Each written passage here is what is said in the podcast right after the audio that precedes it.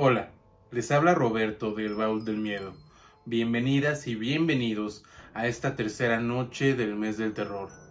El día de hoy les traigo dos anécdotas paranormales terriblemente aterradoras. Estoy seguro que muchas y muchos de ustedes han acudido a campamentos, ya sean escolares u de otro tipo.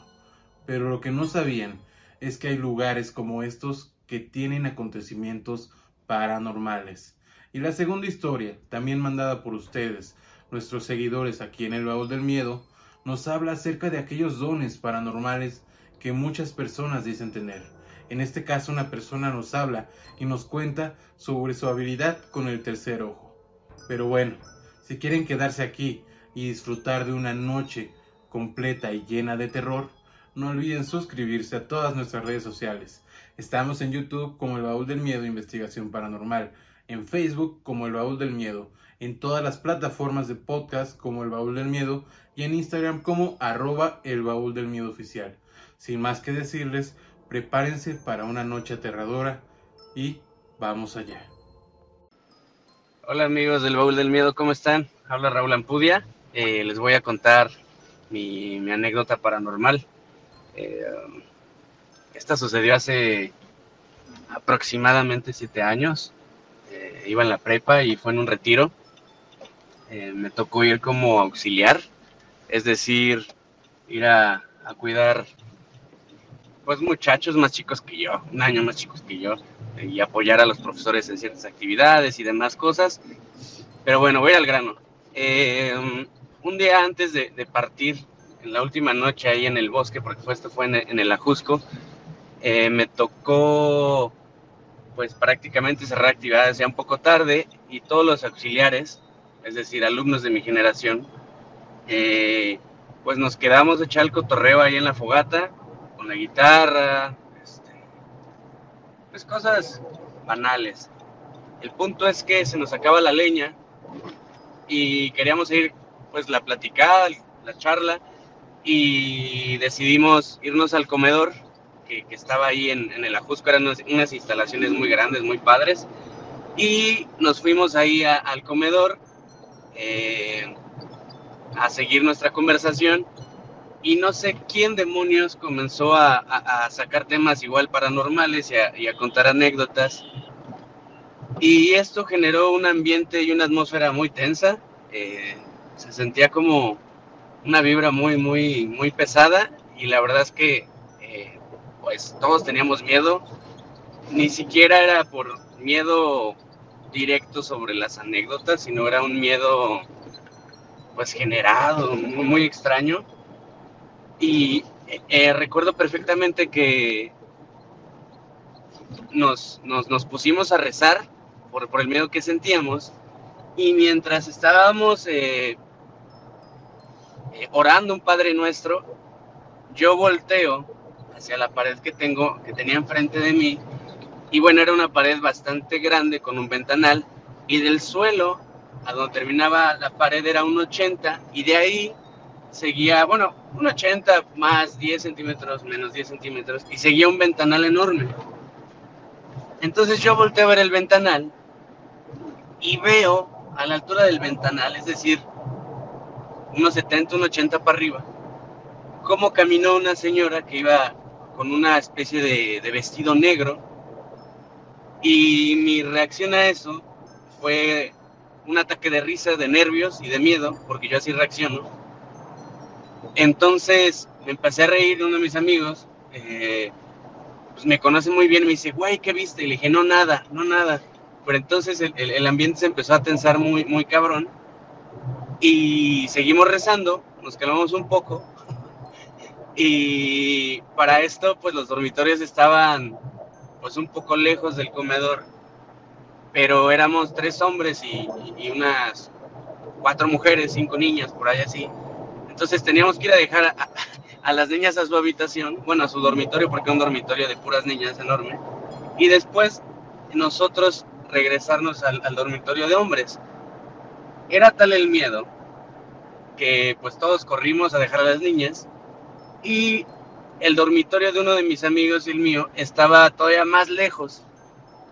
Pero justo enfrente del dormitorio de niñas estaba otro dormitorio de hombres donde estaba otro de mis amigos. Pero era tal el terror y el miedo, pues quizás psicológico generado por esta atmósfera de, historias, que decidimos dormirnos los tres en una cama individual, en la cama de, del, dormitorio de, este tercer amigo. Y pues sí, fue, fue, fue algo muy extraño, nunca había sentido así y sobre todo con tanto temor. Eh, hoy en día sigo sin responderme el por qué vi a esa señora. Quiero pensar que fue un, ahí como una especie de, visión que, no pasó, quiero pensar que no pasó. Pero lo que sí es un hecho es que estas historias generaron una, una tensión muy, muy importante ahí, que, que, honestamente sí, sí me cagué del miedo. Dormimos tres personas en una cama individual y, y fue algo colectivo, no, no fue singular. Y bueno, eh, hasta aquí mi historia. Saludos. Eh, sigan con su proyecto, está muy chido. Y bueno, les quiero. Chao. Magia. Habilidades paranormales. Muchas personas han afirmado que es posible que los seres humanos tengan dones tales como la clarividencia, la telepatía o incluso el tercer ojo. La segunda historia de la noche nos habla acerca de una persona que tenía la habilidad de poder ver cosas con el tercer ojo. Acompáñenme a descubrirla.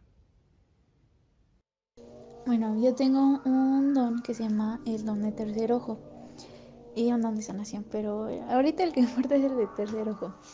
Eh, mi tipo de don espiritual viene por linaje, es decir, que el dones espirituales vienen por herencia de tatarabuelas, bisabuelas, abuelas, etc. O sea que mi bisabuelita, mi abuelita, mi mamá, algunas tías, algunas primas pueden ver cosas, escucharlas, soñarlas y demás.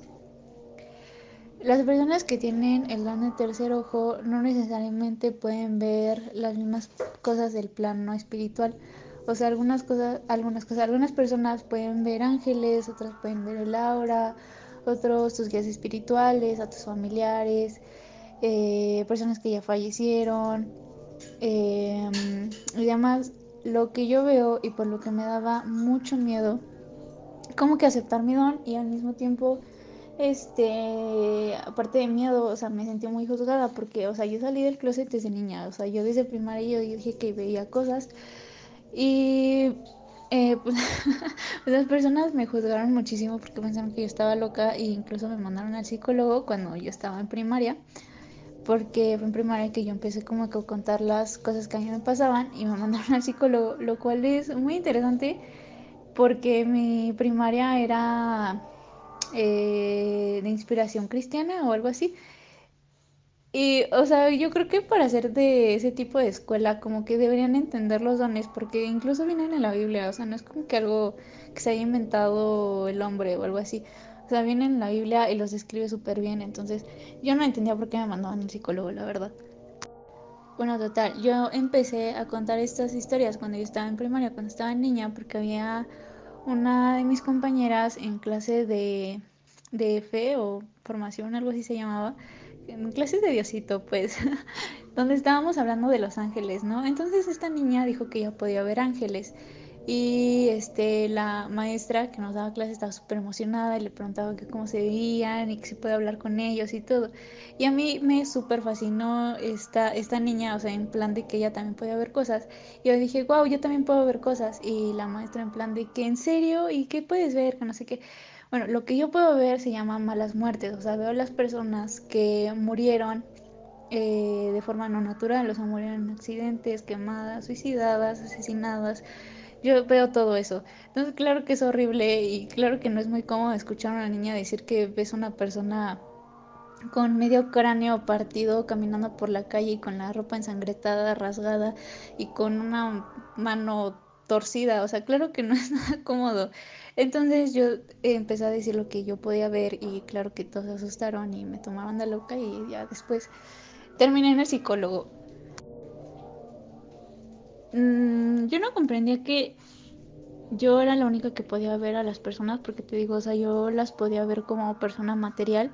Entonces la verdad es que no lograba distinguir si era un espíritu o si era una persona real.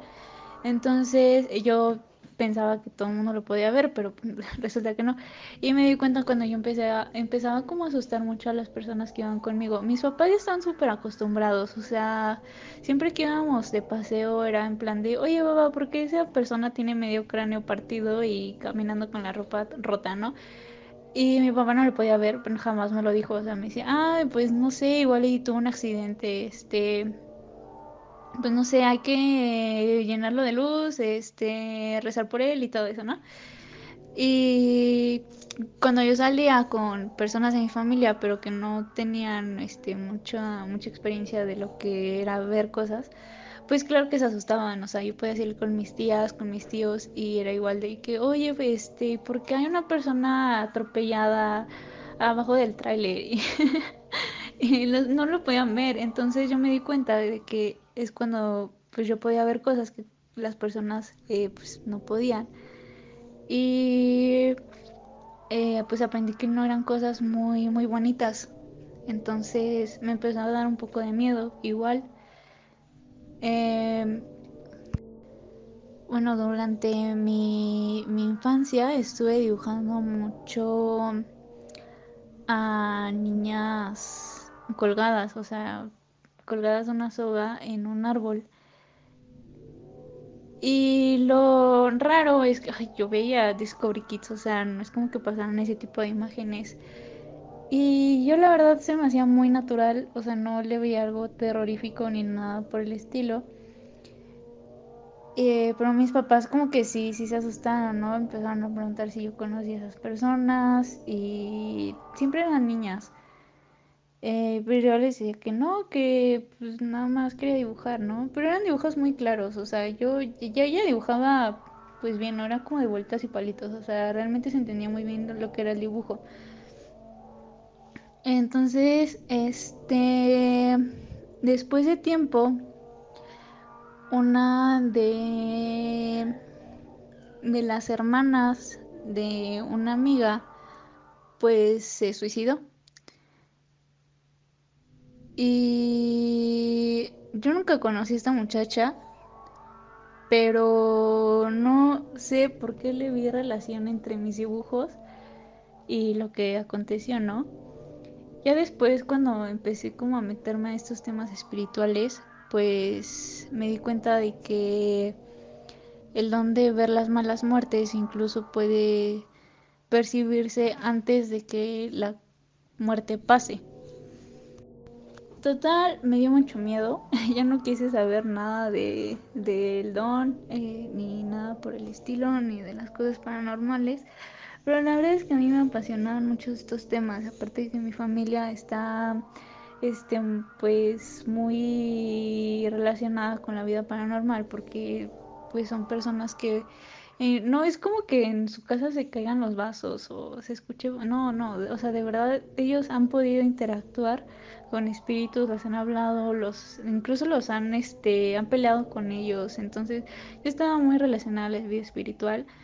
No era como algo que podía bloquear completamente. Y en una de esas ocasiones, cuando pues yo dejé de ver por años y dejé de escuchar por años porque me, me dio miedo y bloqueé el tercer ojo, entonces, este, un día yo estaba sola en mi, en mi casa, yo estaba trabajando en el comedor y estaba sola, era de noche y ya no.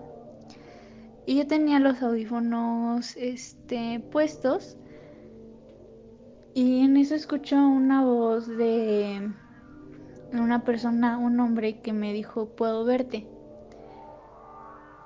Pero yo lo escuché en la sala, o sea, está el comedor y a unos pasos está la sala. Entonces yo volteé a ver a la sala a ver si había prendido la tele o qué onda, porque yo lo escuché clarísimo que fue ahí en la sala, ¿no? Entonces yo volteé, pues claro que no había nadie. Y apagué la bueno, no, pues este silencié eh, la música que estaba escuchando y como que presté más atención a ver qué me qué decían, ¿no? Y era la misma voz del hombre que me dijo que tú me traicionaste. pero era una voz muy, muy andrógina. O sea, yo digo que es un hombre, pero la verdad es que era una voz muy andrógina, no la podría distinguir exactamente. Y se escuchaba muy diferente a como se escucha una voz humana. O sea, en plan... Eh, es que no, sé cómo describirla. Eh, siento que no, que no se escucha por los oídos, o sea, es como una vibración que tú puedes captar, la verdad es que no sé cómo distinguirlo. Entonces yo me super espanté, llegó mi mamá, yo estaba chillando y mi mamá así como de ¿qué, qué tienes? Y ya le platiqué, entonces me dijo que si yo había eh, prometido algo, porque yo cuando era niña pues yo hablaba con, con los espíritus, no me daba miedo. Y las veces que hablaba con ellos siempre les prometía como una misa, como para que ellos pudieran encontrar la luz, o un rosario o algo. Y mi mamá me dijo que no, de casualidad de niña, no prometí un eh, rosario, una misa o algo a una persona, y al final pues se me olvidó y no lo cumplí. Y yo le dije que no, que no me acordaba de nada de eso y que no tenía ni idea, o sea, no tenía ni idea de quién era la persona que me estaba hablando. Eh, me metí a tomar clases con una chamana y le comenté esto. Y me dijo que era un guía espiritual, o sea, un ancestro mío, que como ya les había mencionado, mi tipo de don es por herencia. Entonces era un ancestro mío que tenía el don y que él estaba destinado a que yo desarrollara el don de la sanación. Entonces, al yo bloquearte este tipo de dones de la visión del tercer ojo, etcétera, pues también bloqueé el don de la, sanación, que es una sanación espiritual, es como una limpia, por así decirlo. Entonces, o sea, si ese ancestro tenía el propósito de mí guiarme durante ese camino de vida, pues claro que lo dejé sin trabajo, o sea, no tenía nada que hacer conmigo. Y fue cuando eh, los espíritus también se enojan, ¿eh? O sea, no creen que por ser espíritus no no se enojan ni nada. De hecho, sí, sí lo hacen y eh, pues depende de tu, del carácter igual de, del espíritu. Es como tú también te afecta a cómo tú reaccionas ante las circunstancias. Bueno, después de esto, pues me dejó claro de que qué es lo que tenía que hacer en este plano. Y empecé a estudiar con una chamana. Eh, me ayuda como a canalizar la, este, las energías, este, cómo aplicar el don y demás. Y lo más reciente que pude percibir fue cuando yo estaba arreglándome en el espejo y en el espejo vi una manchita este en la esquina, en la esquina superior derecha. Y después pues ya enfoqué bien eh, la manchita que yo podía ver y apareció una cara de una mujer, una mujer muy vieja. Y ya, sea, apareció y ya se desvaneció, ¿no? Y también, o sea, se lo comenté a esta, a esta chava y ella puede ver a los ancestros, ella tiene un don tercer ojo, pero ella puede ver a los ancestros y a los ángeles y me dijo que esa persona era un guía espiritual mío y que era un ancestro mío, o sea, era mi tatarabuela. Entonces, cuando se te aparecen tus guías espirituales, es como para mandarte mensajes en plan de que estás yendo por el camino correcto, o sea, el camino que planearon para ti, y que al mismo tiempo como que te está recordando que ellos, ellos te están cuidando.